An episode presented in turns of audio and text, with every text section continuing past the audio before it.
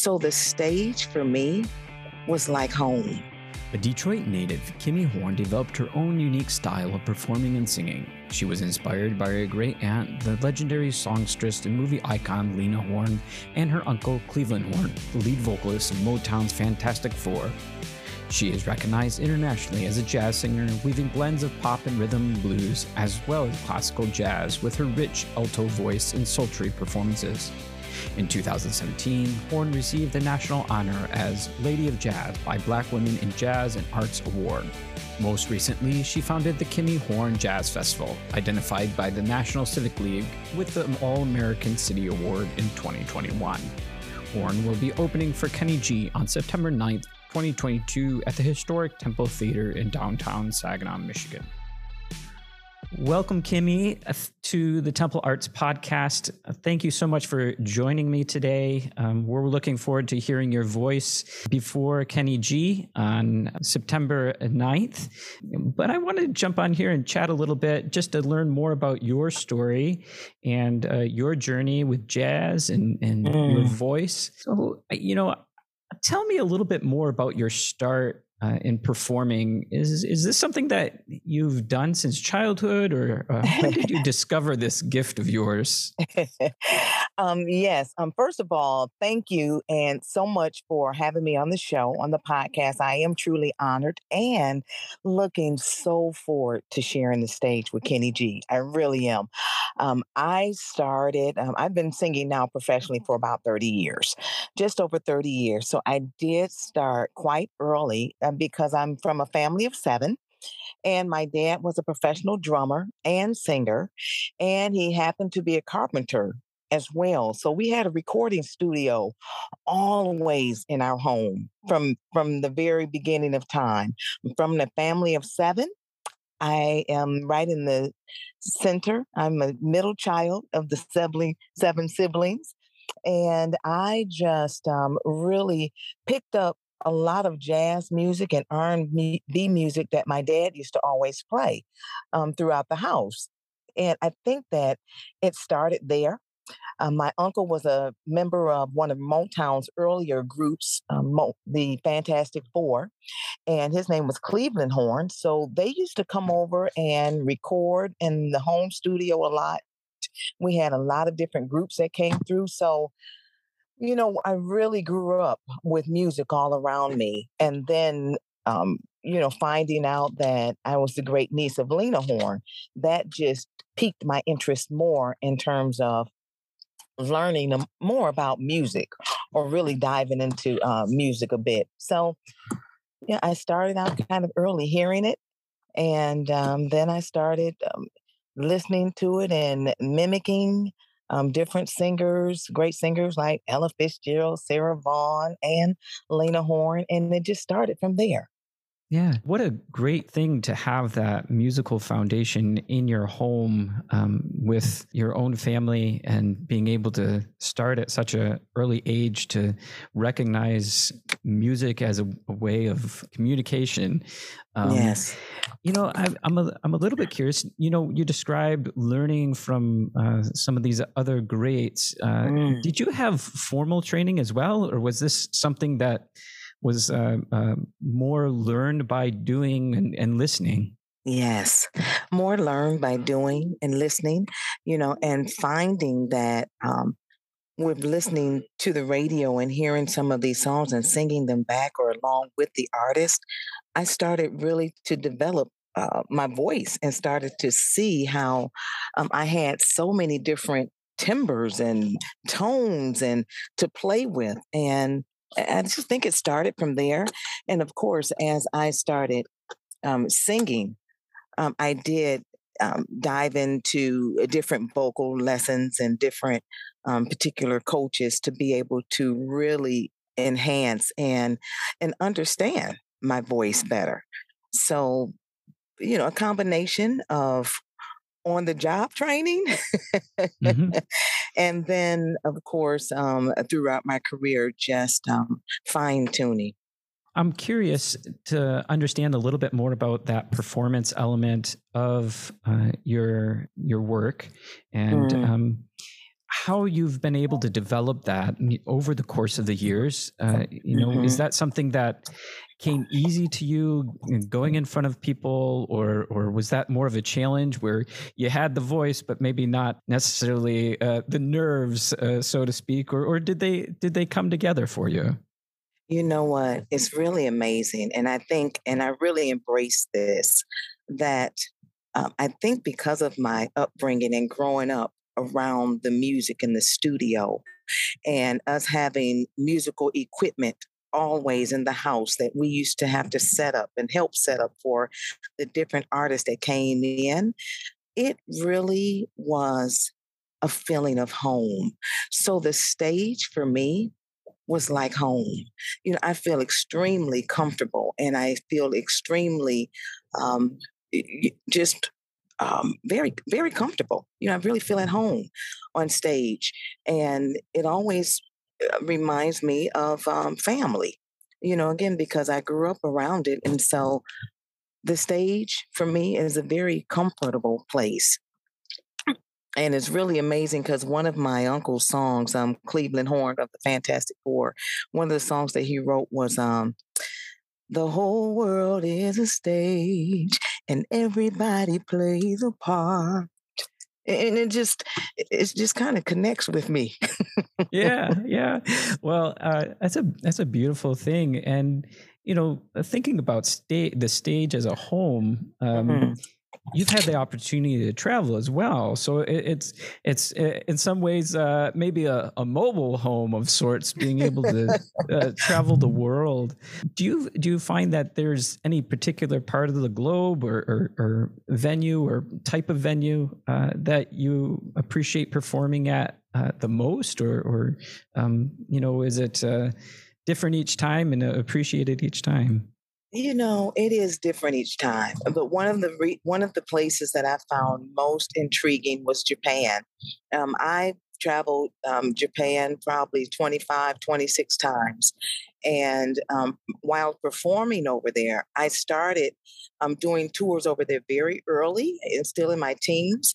And so, with doing that, it really became a second home to me. You know, I studied Japanese, I sing in Japanese, I speak a little Japanese, and it it it really helped me understand um, uh, my talent, um, my gift, and how much the world is um, really is a melting pot. You know, for music and you know musicians and singers and so, yeah, I think Japan is one of my favorite places to perform internationally.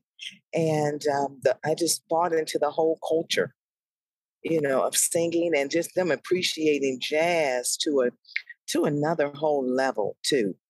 So, eh, yes, I think it's it made a huge difference, and I felt so at home because again, the stage with it being my home, that was one consistent element wherever I went to make me feel even comfortable when I was somewhere that I didn't speak the same language. Mm. Yeah, almost as though the, the music itself was quite quite literally, in some sense, the the, the language there. Absolutely, it really is. I mean, it, it really this story is a tr- is a true story. My very first time going to Japan, I was um, like I mentioned in my teens, and I went over just myself I was going over to be featured with a 15 piece Japanese orchestra.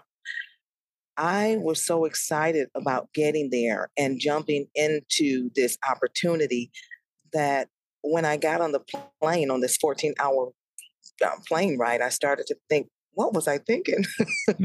what was I thinking? I mean, none of these guys speak English and I don't speak Japanese. What made me just go for it? And when I got there, I learned that music truly does transcend um, race, language, age. We started playing our first song, and it was like we we've been playing together forever. Yeah, you know, it's interesting too with um, a career of your longevity the way that recording formats have changed and mm. um, the distribution has changed. Uh, you know, you go from from vinyl to CD or vinyl to cassettes to CDs, back to vinyl, now streaming. You yes. know, uh, th- there's there's all these ways that people are able to receive music. Uh, yes. I think I think that that that ability to maintain some of that the classic sound and this thread uh, through your career is really interesting to learn about. You know, in in the element of the live performance, how how we have all these different ways of listening to music in our cars or at work yes. or, or while we're while we're mowing the lawn but yes. the element of bringing people together with with your voice in a live setting is is, is really quite quite marvelous and sort of along that lines I'd, I'd love to hear a little bit more about the jazz festival that you've started mm-hmm. and the way and the way that now you're able to sort of uh, continue to support others and, and yes. promote jazz uh, through the festival. Yes, I'm. I'm extremely, extremely proud and happy that um, I launched the um, Kimmie Horne Jazz Festival in 2016 in the city of Lathrup, which is a small, quaint but cozy city. And um, I launched it there as a one day free festival just to be able to have a musical stage where I can invite some of my musical peers out, folks that I've always wanted to perform with or maybe be able to see perform, and just wanted to be able to create a musical family affair. And that's how it started, as simple as that. And it's grown now. Um, 2022, we just had it August the um, it's the weekend. It's turned into a weekend extravaganza now, and we have 10 performing artists every year. We have a Lifetime Achievement Award recipient um, that we gift, um, you know, present an award to. Um, the festival now has um, um, created um, very a lot of interest in terms of the islands, like the Keys. They are interested in bringing the festival there. So you know, we talked about mobile, and I think that that mobile thread is going to continue. Um, I'm so, um, yeah, so I'm really excited. We had over um, 15,000 people at the festival this year. We've been able to bring in 21 sponsors to help sponsor this um, amazing undertaking. And we've been able to give over $30,000 to the Ronald McDonald House charity you know to be able to give back to the community so it's something that is really has taken on its own its own like dimension, if you will. And you know, it's quite amazing. It's it's it's far exceeded uh, my expectation of what the festival um, initially started out as, and now it's is bigger than just festival. It it really is. I mean, people are planning and they look forward to it. They bring their families. It's it's an event for the entire family to enjoy. We even have a Saturday morning fitness and fun, jazzy fitness and fun day, where it's bike riding and walking and hula hooping and majorettes marching. yeah, yeah. It's well, pretty it, incredible. And it, it sounds like you're keeping the, the torch uh, not just lit, but burning burning real bright there. And uh, yes, it's such a such a great thing to to hear. Before I let you go here, I'd, I'd love to get your perspective a little bit or your thoughts on some advice or encouragement for young performers or uh, those that might be starting a career or early in their career. some maybe a, a lesson or two that you have carried with you. And you know you've clearly had a, great deal of success uh, in your in your tenure but uh, i imagine that success has come uh, through some lessons learned and uh, would you be willing yes. to share share that?